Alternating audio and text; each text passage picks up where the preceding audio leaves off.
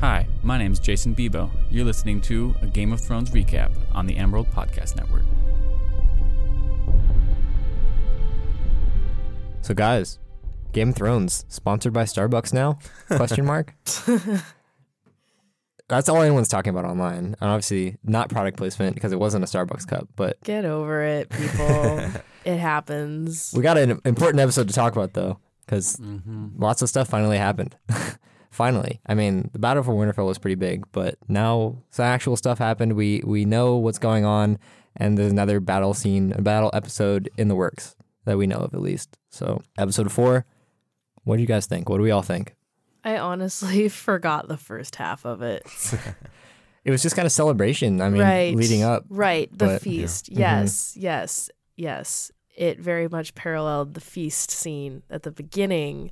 You know, I think it's really interesting that Jon, in the very beginning, he was not allowed inside the feast, or maybe he just wasn't welcome there. And so you see him pouting outside, and now he's the center of attention at the feast.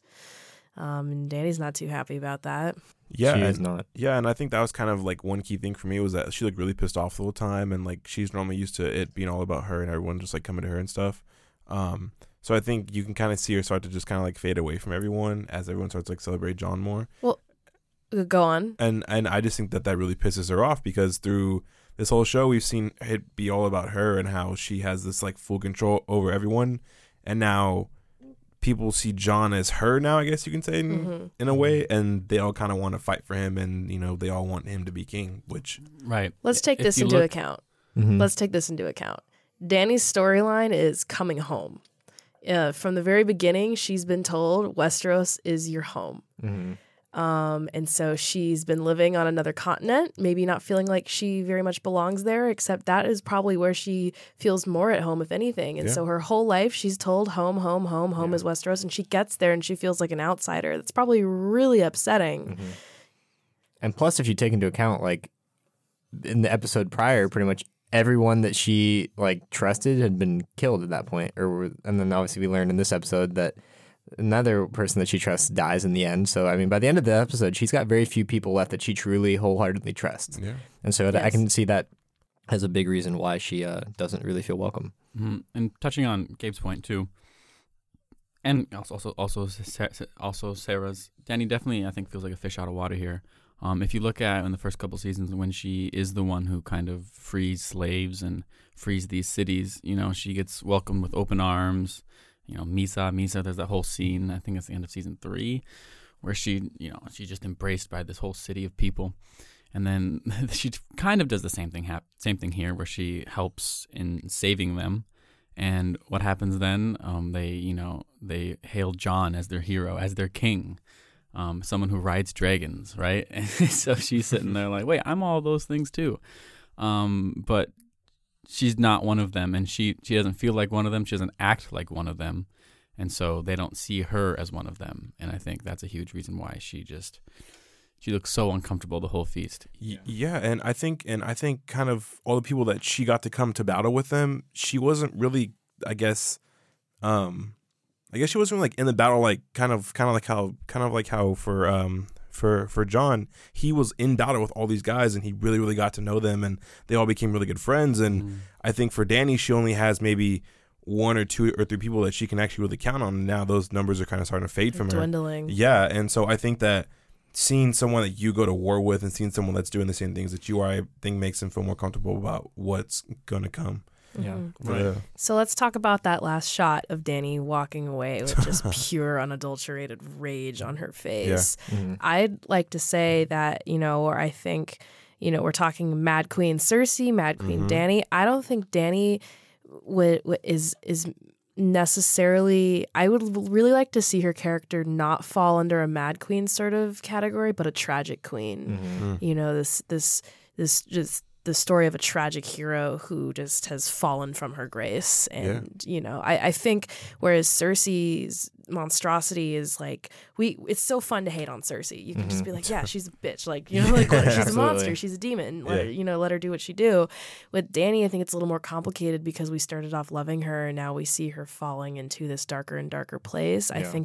I really hope that the way that they write these upcoming episodes, if they do take her to that dark place, I hope they do her justice by giving her character a more tragic standpoint that like breaks our hearts as much as her heart is broken. Right. I agree. I think a huge part of that is making whatever she does, like the decision, morally gray, and that there's no real like right or wrong answer. And I feel like that's kind of how they're setting it up too, because like we see just all the pain she's dealt with, especially this last like week, right? And now recently at the hands of Cersei and Euron, and so it's like she's a little bit justified. You know what I'm saying? Like even if she does become the villain, quote unquote, you know, we can see it from her point of view, and it's not just like. The Mad King Ares, where he just burns people alive, or Cersei, where she just doesn't care about anything except her and her family. Yeah. As opposed to Dany, who's like fighting, maybe will commit some pretty terrible deeds, but for what we think is a good cause. I do believe she has the people's best interest at heart. You know, I think part of it is. She just wants to be queen so freaking bad, but I think she wants to be queen because she genuinely believes that she can do good by the people she's ruling over. She doesn't want to be queen of the ashes. Right. But speaking of queen of the ashes, can we throw it back to the House of the Undying? Okay. Oh, man. This is not my theory. Oh, but all right. I did observe it, and I like it a lot. When she has that vision in the House of the Undying, it's like her walking alone in the Iron Throne room, in the Red Keep, in what looks like snow. But what if it's not snow? What if it's ashes? And that's like, and the whole room is empty, and it's like that could possibly be after the battle is fought, and it's her alone in a room of ashes, snow, ashes. The roof is also blown off. And the roof is blown off. Damn. And nobody around. It's that scene is supposed to be a look into her future. So maybe she will be the queen of the ashes. Yeah. Interesting. Maybe. Or at least just like the Red Keep could just be ashes, right? I mean, either way. I liked that a lot. You know, I think whatever season that was threw a lot of very like prophetic things our way that kind of maybe just went whoop, right over the head, and now it's coming back, and it makes total sense to me. Yeah, and it's funny like that you're touching on that because I feel like Jason and I had this conversation a little bit outside the podcast booth, but like there's a lot of like foreshadowing and like prophecies that have kind of been thrown out there that really got to start coming to fruition. And one of them, at least in this new episode that we watched, it was both the Hound and Arya said that they won't be coming back, or they don't plan on coming back. And I thought that was interesting to note, just because it's like Arya, obviously she's not going to come back to Winterfell. Who knows what her plan is? But that was one. And I think the other one that maybe not in the episode, but that kind of stood out to me was definitely Jaime going back, and maybe he's going to kill Cersei. And I think that was because of the prophecy that Cersei had a long time ago. The ultimate one and done move. He just curved. Maybe. Yeah. Curved her. I think I felt so bad. There's a lot of people who misread that scene as like Jaime actually like breaking up, if you will, with Brienne. Maybe misread. Yeah. But I don't know, just all of the things leading up to it, where Bran rolls in and he doesn't kill them, you know, Jaime saying that like he's a hateful person, like it's setting, it's he's totally gonna kill Cersei. He's God, I hope so. Or he's gonna try. Maybe, I hope so bad. Just like, you know, like what if Arya steals another kill for the team? That'd be crazy. I mean, but Gabe, you said this before we were recording too. It's like you don't think that Jaime's gonna kill Cersei. You think he could even go for Jon or Dany. Yeah, I think that deep down inside he really wants to hate his sister / baby mama, but I just think that they've been through this whole journey together for so long, and I think that he just has so much stock into her that it's hard for him to just kind of let go like that, and it's just done. So I think that he's trying to fight with what's good and what's right and what's bad, and you know, and those things that are going through his head. And I think that's kind of going to get harder for him, but of course we're going to see him make his choice very soon. So it's just kind of seeing him kind of want to be good, want to fight for what's right, but then also he's like, okay, wait, I still love this woman, and like I've done so much for her, and he kind of like went through like all the bad things that he's done for her.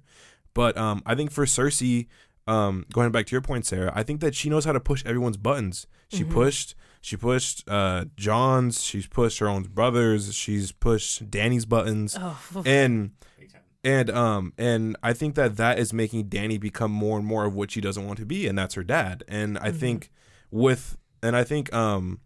maybe with the writing, yeah, of course, I don't kind of want to see that again, or like see her go through that again. But of course, I think it's Cersei pushing her buttons to become something that she doesn't want to be. Mm-hmm. And we saw it at the end of the episode where, you know, she just walks off just completely pissed off and she's ready to burn everyone that lives there. Yeah. And that's exactly who her dad was. And I think that's what she's trying to get out of her, to see like who she really is. It also it really looked like that scene from when what was it called? The Sea of Bones, something like the Sea of Bones. It's when they're outside, when Dany and the Dothraki are outside Karth. Oh, right. After Khal Drogo died, and they're traveling through the desert, the Red Waste. Yeah, but I think the area outside Karth was called like the Sea of Bones or something like that. In the Red Waste. Yeah. And she's there knocking at the door with a humble little horde of Dothraki, like, let me into your city, or I'll kill you all. And they're like kind of up on that perch, like, sorry, you can't kill us all. Like, look at you. You're going to die if we don't open our gates. And it very much mirrored that scene where Dany is like, surrender or I'll kill you all. Yeah. And Cersei's kind of like, okay, yeah, go for it. That's like, so true. That's such a huge thing too. People forget just like Dany's been back against the wall before and she's pulled through every time. Yeah. You know what I'm saying? Like she has surprised me personally, just like again and again and again. And I'm really hoping she has something up her sleeve here again, because like those are some of my favorite scenes in all of Game of Thrones, is like right when she gets the Unsullied, when she burns down all the calls, and it's just this huge just moment of just her exercising her power when she doesn't even have any power. It's like you don't even know it's there, and then all of a sudden it's there. Oh, and I hope that that's what I'm feeling again, where Dany's powerless, but I hope we see another moment where that's in fact not the case. And go on, Jason. You can go on, actually, because the next thing I'm going to say is kind of switching gears. Oh, I was going to switch gears a little bit. Can I say one more thing and then we can switch gears? Yeah. Where are we switching gears to? After this. I was going to stay at the gate.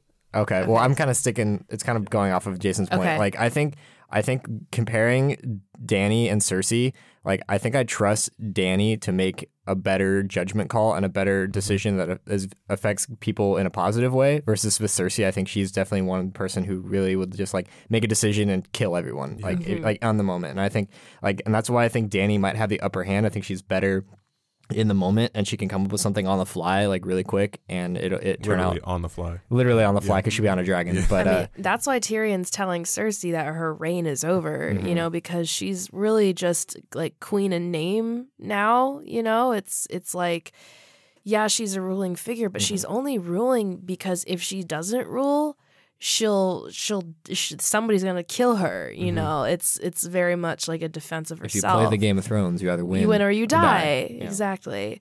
And so I did, upon a second watch, notice that Tyrion may have caused Cersei some trouble without even knowing it. Because he mentioned the baby. Exactly, yeah. Yes. I hope that plays a role. So because I mean, for the people listening to this, let's just quickly go over it. Yeah.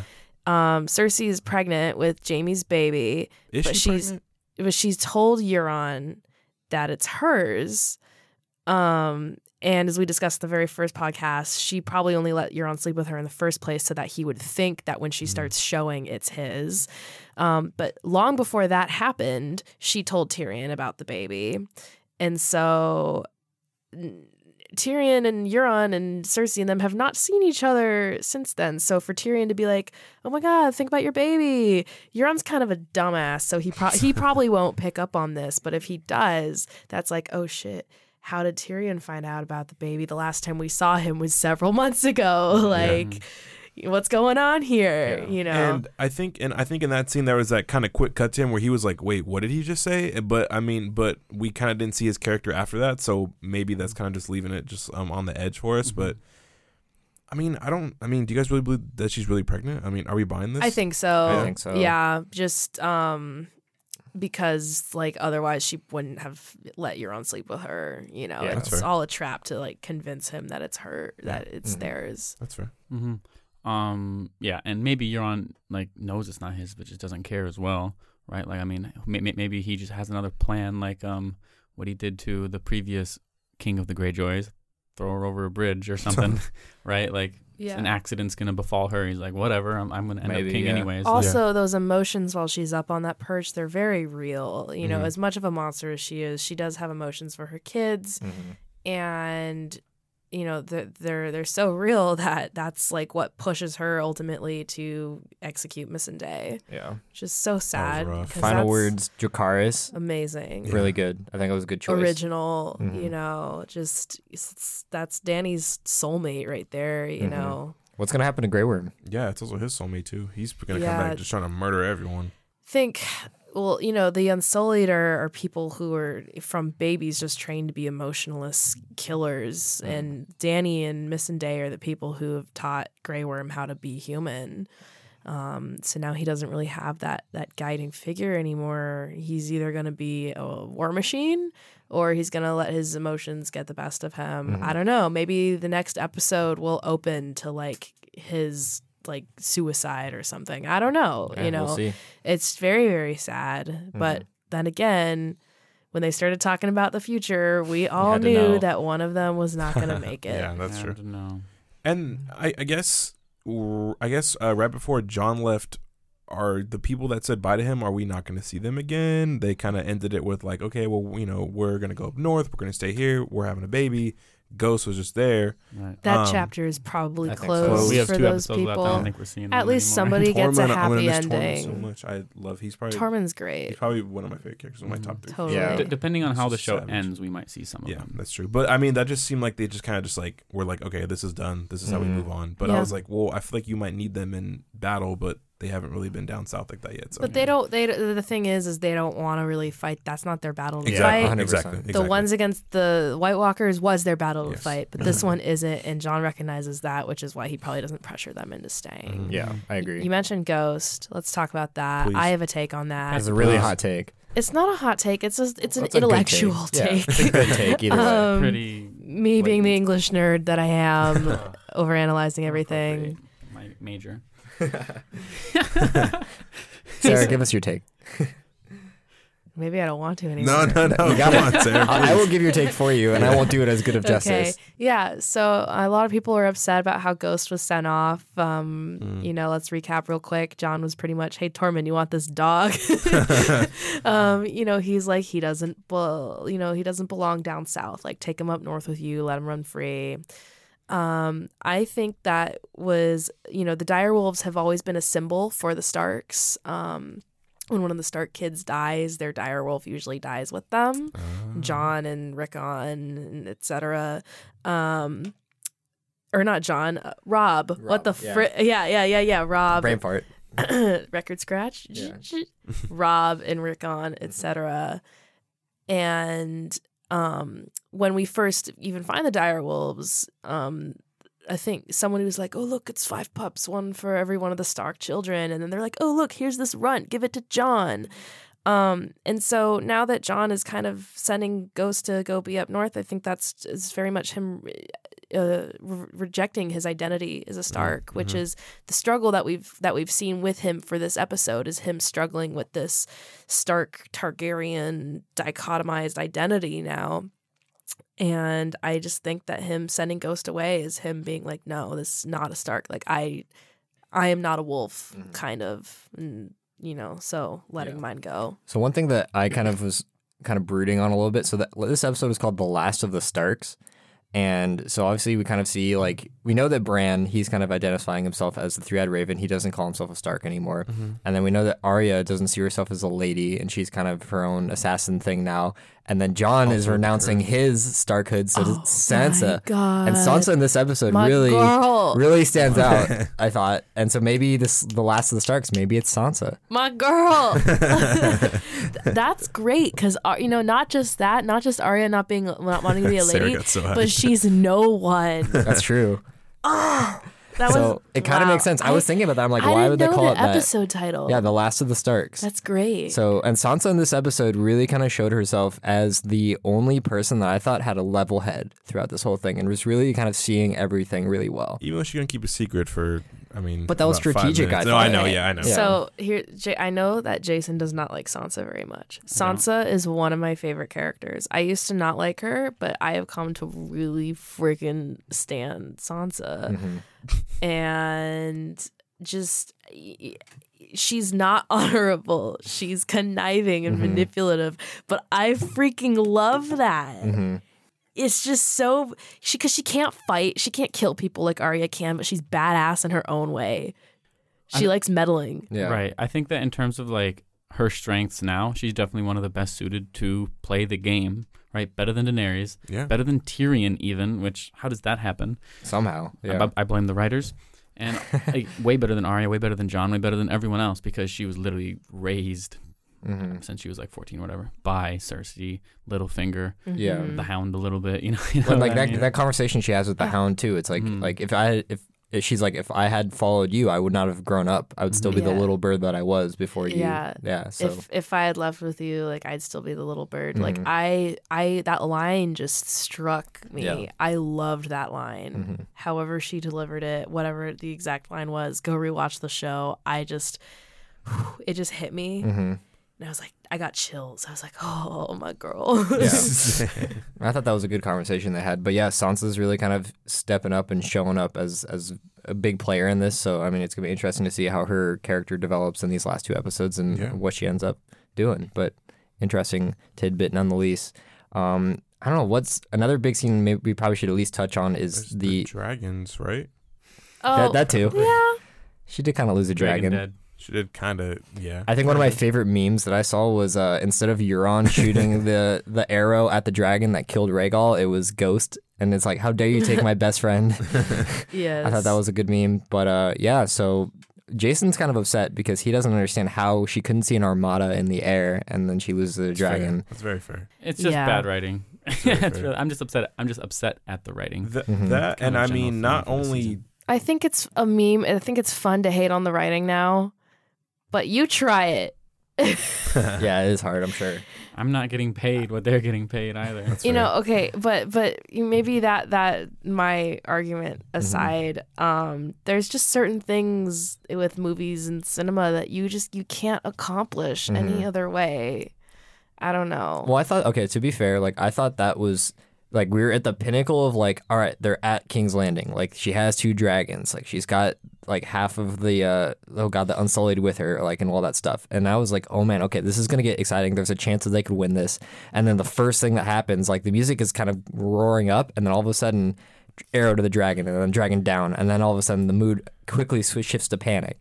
And I thought that was a really good plot device, and just kind of like saying, don't forget about Cersei. Like Cersei has been preparing for this. She knew what was coming. Like in the intro, whatever credits, like they kept showing that shot of the arrow, the bow and arrow thing pointed at the dragon skull. Yeah. And I kept saying, like, that's going to be important. Just you wait. Like, and it was. They killed the dragon successfully. You know what, Jason? Neck, I will say, though, I am mad about how Euron's character is written because his only attacks have all been just like ex machina surprise attacks. Just like, woohoo, like coming out here. He's got like some anime music playing behind him. He's like, and that's like all we've seen from him. We haven't seen any like other like, oh, I'm planning to go get them. It's just, oh, our heroes are going somewhere. And then, oh, Euron shows up, like Bowser comes to steal Peach. It's just like, boom, just that's like. That's exactly what it is. It's like he doesn't, I mean, his character depth is like a puddle, right? I mean, he's essentially a plot device used by the writers to even the odds between Cersei and Dany. Which is crazy because in the books, he's this like insane character with like a god complex. Right, he's crazy in the books. And he's got like all these mega powers. And I think like in the books, doesn't he have this horn that can like kill dragons or something like that? Yeah, there is a horn that it like turns dragons around. Maybe makes them follow you. I don't know what the horn does. Maybe I think it kills dragons. It's like called Dragon's Bane or something like that. But so maybe in the show they didn't want to bring that in, so they're just like, okay, give him a giant ballista and he'll just kill the dragons that way. But either way, I think, his character is supposed to be a lot more interesting than he is.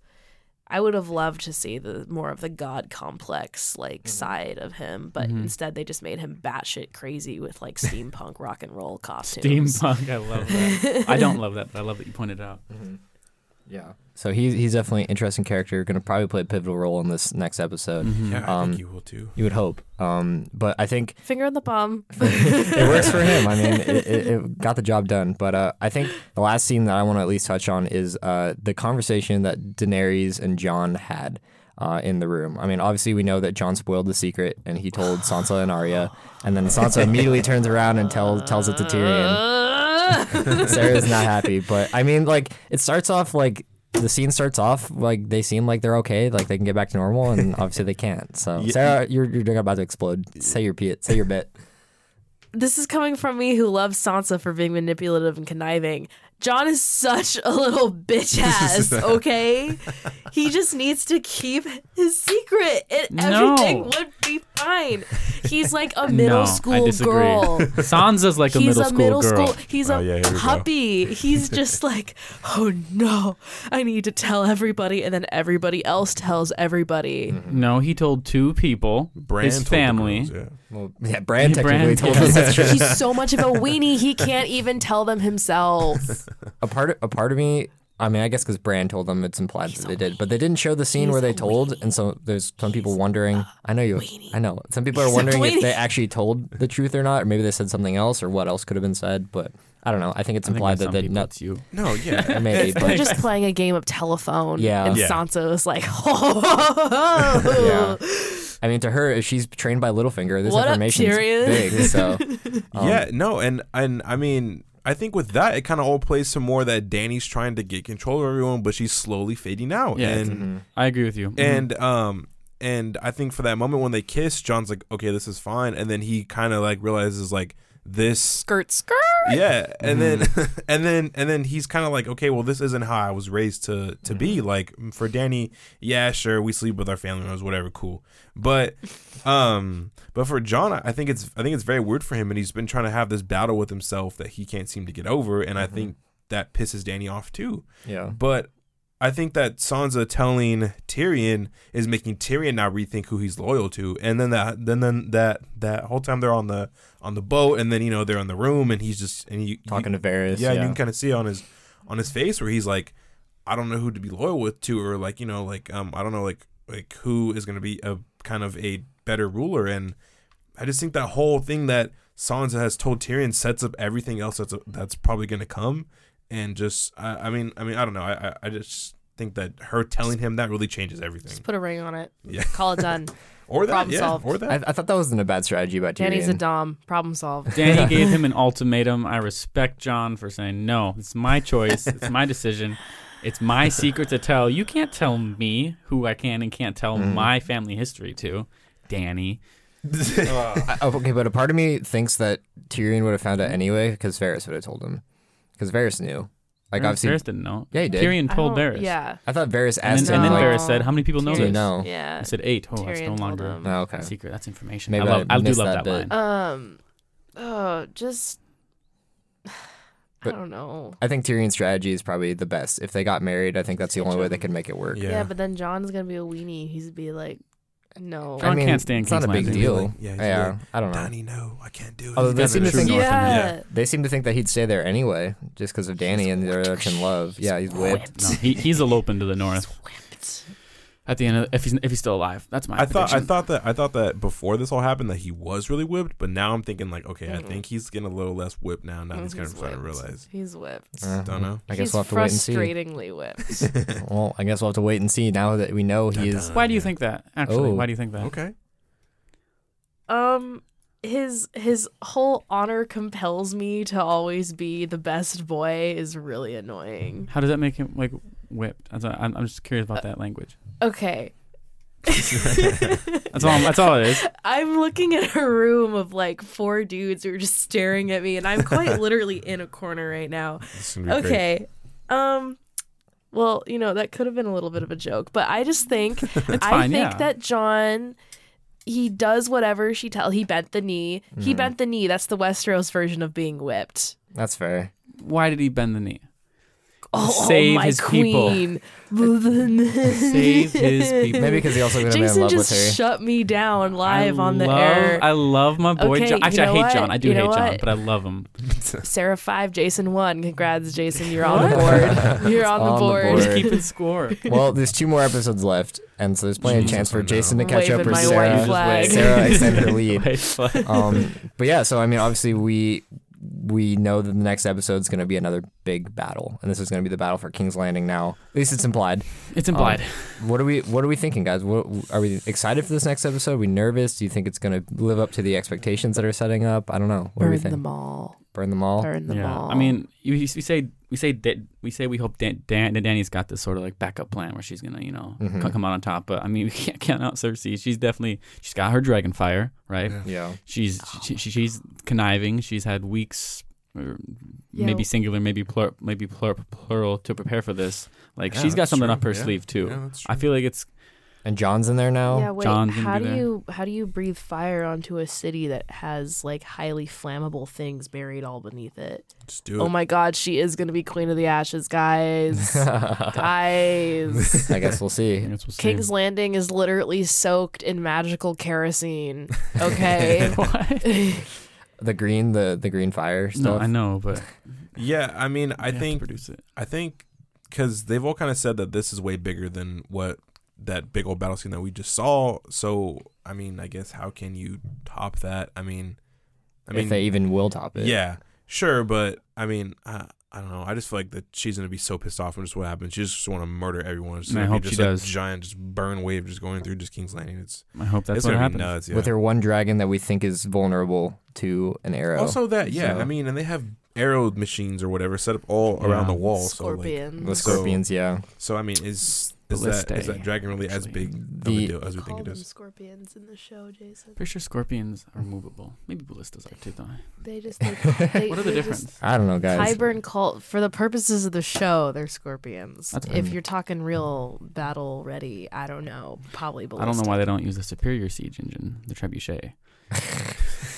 Anyway, we're moving on. The battering ram. All right, guys. So, best part of the show. We want your ratings. How many Davos fingers? Whatever it might be. What would give us your rating of the episode? All right, Sarah. We're starting with you. You guys aren't gonna like this. Hit us with it. I was kind of underwhelmed with this episode. Okay. The first half, I give it like one Davos snuck. The second half, upped it a little bit, maybe to a full knuckle or a full finger. Oh wow! But I don't know. Mm-hmm. I'm kind of on board with that. For me, like I like where the story went. I don't like how it got there. I'm gonna go with one singular Jaime golden hand. Can we talk about the season real quick? Because it seems like our rating system is so messed up. It's, there's no bearing for it. It's like a 7, 6 out of 10. Let's talk about the season. Because with people, they seem like they haven't really been on board with like what's been going on, and they seem like they're very just kind of upset with how it's played out. I don't know how you guys feel about all that, but everyone seems to be just kind of, I guess, not really in love with what they fell in love with. Yeah. Let me throw down some sugar on this podcast. All right, let's do it. I may have thrown it down on one of the other podcasts that we did, but I'll just do it again. Let me throw some sugar. I used to be one of those people who had to theorize everything, had to be like, he's gonna die. This means that. Blah, blah, blah, blah, blah, blah, blah. And this season, so many people on the internet. Everywhere, Jason's and Jake's. Not me. I've just been like, the rating's bad. Blah, blah, blah, blah. This is going to happen. That's going to do this. Blah, blah. And I'm just like, just let people enjoy things. I just want to watch it for what it is. I just want to see it get carried out. So I'm on the other side of the spectrum where I am just like, feed this to my eyes. I will form my own opinion. I want to see how it rides out. Just write the show and let me watch it. Yeah, that's fair. Oh, I 100% agree with that. And I think the only reason I might come off as a theorist is because Ryan Wynn over here made me do this podcast. I mean, I'm still a theorist, but I'm not like, my theory's the end all be all. Right. Suck it, people. Yeah. You know? No, I mean, I'm the same way. Like, I've really enjoyed this season, and I thought they've done a great job with it so far. I'm just enjoying the ride. I mean, that's all you really can do. And, like, I'm not one to really kind of, like read into it too much or assume anything. I just like take it for what it is in the episode. So, and Jason and I have had debates about this. Jason might be on the other end of the spectrum, which is why this podcast works, because we're not just all fanboys. Yeah. I was going to kind of say some mean things, but thank you for it. No, I was just going to say there are more than one way to enjoy a show, and I think forming theories was fun for me until I realized that D&D don't really care about theories. They don't care about what makes interesting writing. And from what I've seen this season, I'm just disappointed with it. I don't care about theories very much anymore because I know none of the interesting ones are going to come true. And As for like, let me just enjoy it. I mean, what is, you know, what is the show? How good can it be if you can't critique it? And so I love critiquing things is like my favorite thing in the world. I critique everything, sure. And so that's kind of why I love this podcast so much, because I love critiques. Editor, yeah. And when I sass at Jason, that's just that. It's just me being sassy. Oh, for sure, 100%. So Gabe, what's your rating of the episode? Ratings, one hound. Passage of him calling you a little bird, and then you being like, "Nah, I'm good," and then this is getting worse. And then after that, him calling you the C word because it's kind of like warm and fuzzy. And okay, cool, you know, this is great. And then after that, he like there's all these shitty parts where you're like, "Oh my god, like she just died," or "Oh my god, this whole just huge dragon just got shot out of the sky." Mm-hmm. So I think you're kind of just like on this this show or this part of the episode where you're just up and down with things. So that's my rating system. So one hound passage, I would say. All right. So I might be in the minority here, but I thought this was the best episode of the season. If you take the Battle of Winterfell out, because that's kind of it's a whole entire battle, not a lot of stuff goes on in that. But like in terms of like, I mean, whatever. That was a great episode too, but I think this was still my favorite of the season, just because I thought it was the most characteristic of what a Game of Thrones episode has been in seasons past. We had your romance.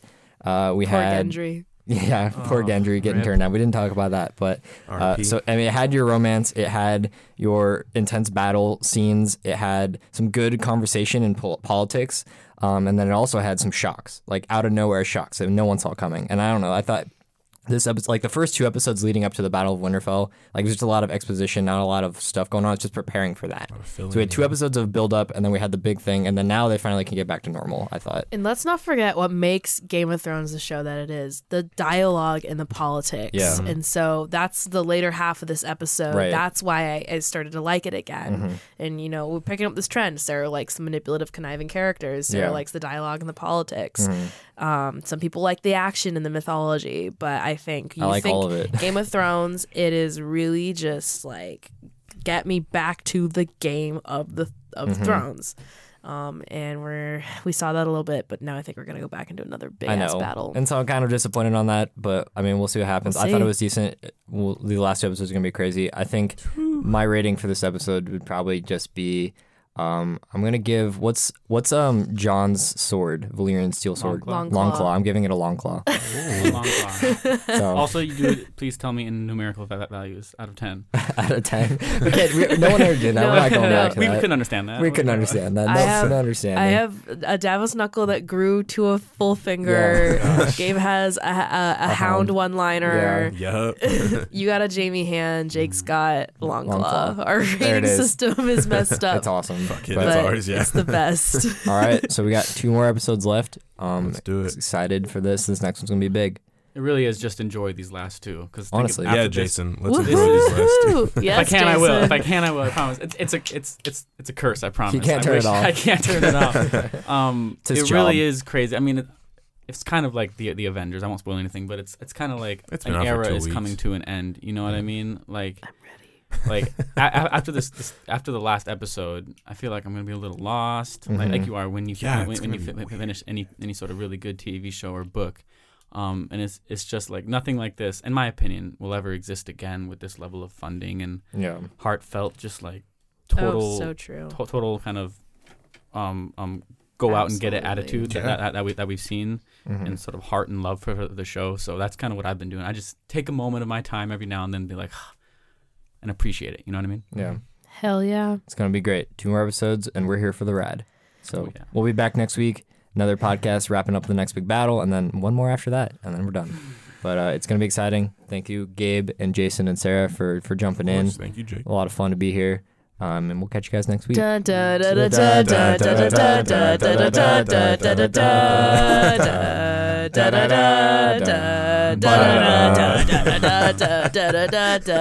we'll see you next week. Well, didn't sing the intro. No, we're not singing the intro anymore. Oh my god. We can't do both, that's too much, Ryan.